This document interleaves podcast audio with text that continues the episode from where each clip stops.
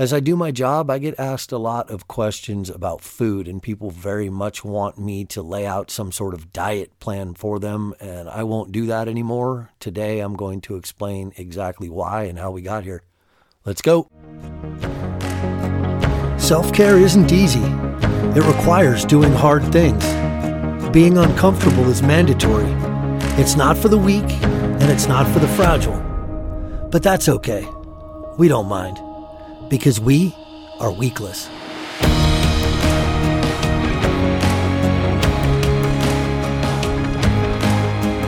Hey, everybody, welcome back to A Moment of Weakless. This is episode 23, and today we need to talk about food. And this is a touchy subject because my whole job is about trying to break people free from that dieting mentality and get them to do actual self care instead of self abuse. And with any mention of food, I risk sounding like I'm giving people a plan. And those people who have spent a couple of decades, maybe a few decades, maybe more, really wrestling with their bodies and convincing themselves if they could just look a certain way, everything would be great, but they never stop and define what that everything is. Those people want to latch on to plans. And this might be you. You might find yourself in a place where Today's podcast could spin you out if I did it wrong, but I'm going to do everything in my power to not do it wrong. And um, it's just interesting to me that when I look around, I just see people jumping from one diet plan to the next. They've got a friend that lost 20 pounds doing the whatever diet, and they get excited about it, and they go off and they get this list of foods that they can eat and list of foods that they can't eat and the times and all that stuff. And nobody's considering that massive elephant in the room that is their thoughts, that's got them trying to change themselves into something that they will finally like and finally quit insulting.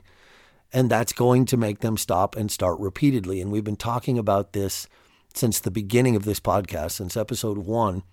And I think that a focus on food specifically can spin a lot of those people out. So I'm going to be really careful today but we do need to address this eventually, so why not now? So, what do I recommend to the people that I work with, like in Diligent Mind Self Care, the people that I work with on a regular basis? We just really focus on getting rid of junk food. And people go, well, what is junk food? I mean, paleo says it's one thing and vegan says it's another. No, just drop all of that. You know what junk food is. You know what junk food is. If you stand on a street corner and you ask somebody if they have a weight loss goal and they say yes, and you ask them, well, how do you think you got here? They'll tell you exactly how they got here. They'll say things like, I eat ice cream most nights and I have a sugary Starbucks beverage every morning and I don't do much exercise. I really spend way too much time sitting and I stay up really late. They'll tell you all of these things. And then if you ask them, well, what should you do about it? They'll go, well, maybe I should do the keto diet. And they bring in some sort of complicated diet plan when they just told you what the problem is. That doesn't make any sense to me anymore. You know what the problem is. Start there. Address those things. And those things should be obvious to everybody. There's nobody out there that I have ever encountered in my long, illustrious career that could ever say, I think ice cream is healthy. So you already know that stuff. But how do I eat specifically? How do I eat? I eat something that looks like an ancestral sort of diet. I hate to say that word, but an ancestral diet in the terms like if we were talking about what is the diet of a tiger in the wild, I try to eat like what is the diet of a human in the wild. And that used to be something that I could call paleo, but the dieting world broke that term. So now paleo means paleo muffins and paleo bread and paleo cookies because it just got distilled down to everything that a diet is, which is do eat these things, don't eat those things, and now go out there and screw it up. And it doesn't take into account any of the mindset stuff, the cognitive stuff that goes into it, which means that people can stay in love with food like cookies because they can make them just the right way to fit the diet that they're on. And they don't make the cognitive changes that would be required to become somebody who just doesn't really care about cookies anymore. So I don't even know if there's a term that I am willing to call it, but I eat a lot of meat and vegetables and some fruit and some nuts and seeds and things like that. And I don't eat a lot of grains. I don't avoid them like no grains, but they are uh, a lot of starch. And when we think about the way we eat grains, we're eating a lot of processed foods. So I could also say I don't eat a lot of processed foods. I don't eat a lot of things that look drastically different from the way that they looked in nature. Now, I'm not necessarily making that recommendation to you, but I'm saying that I think after my years of research and experience working with thousands of people at this point, that the best way to eat is probably the way that we evolved, how we got here. We all were hunter gatherers at one point, and we have certain traits about us that make it so that we are attracted to foods that are highly palatable, which is now broken in our world. We can take flavor from things like, you know, sugar beets or sugar cane and add them to other things and make our bodies go, this has to be really good for us. So we got to cognitively and mindfully get involved and override some of those instincts, some of those really deep seated, hardwired drives that we have. But otherwise, we should probably eat the way humans are supposed to eat. An analogy I've given lots of times is you would never take a tiger out of the wild and throw it in a zoo and give it like 40% of its natural diet and 40% of its natural movement, and then stand back and go, gosh, this is going to be such a healthy tiger. And this all makes perfect sense to us when we look at animals, but we like to think of ourselves as not being animals and being somehow special. So we throw all that out and our own diets just stop making sense. But another thing that you might find shocking is that over the last probably 10 years, I think I have had to focus on calories about five times to my best count. So I could count it on one hand, about five times when I've looked back and I've really thought about it like, who did we have to adjust calories for?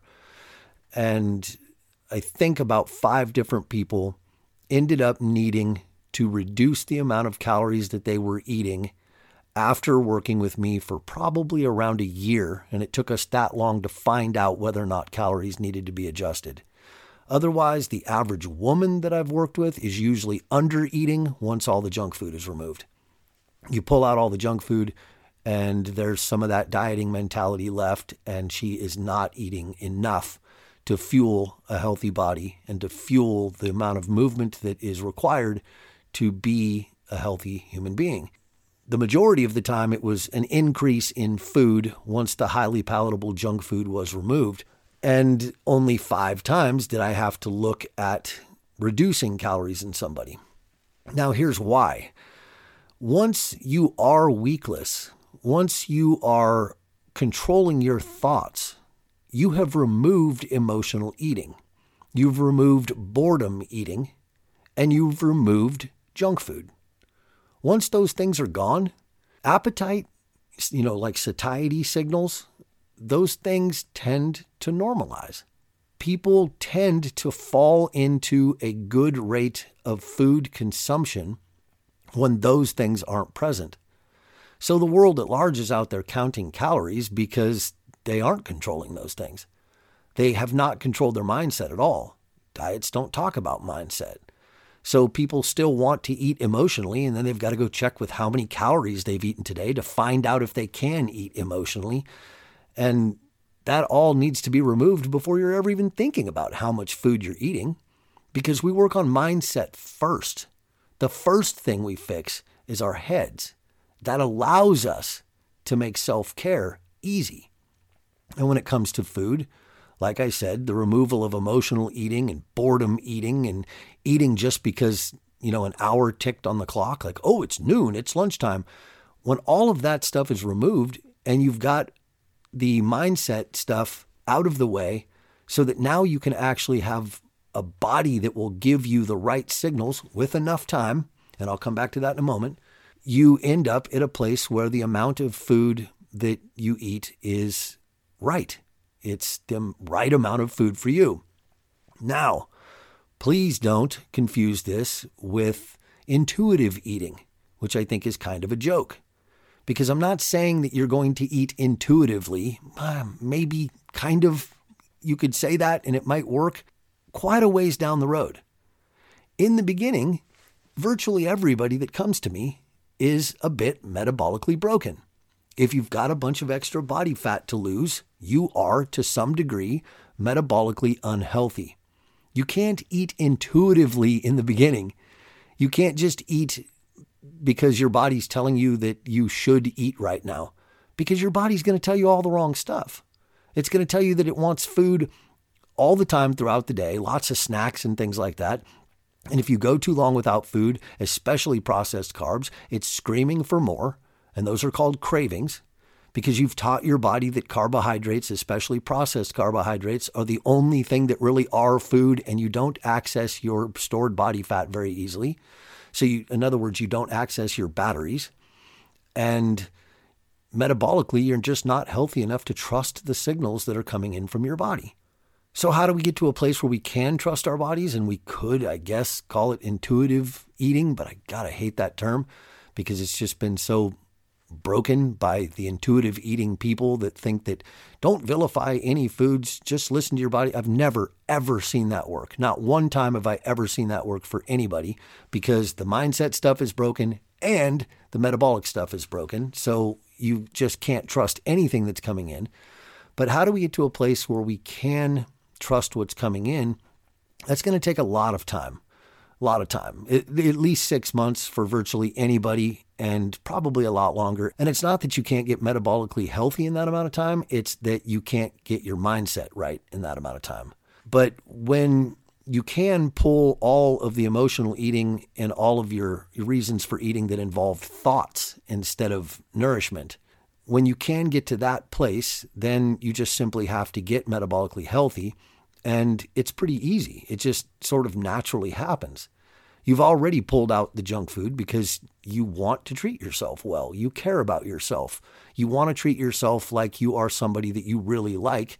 And you know that junk food isn't really doing that. And you're not eating for emotional reasons because you're not running away from the things in your head.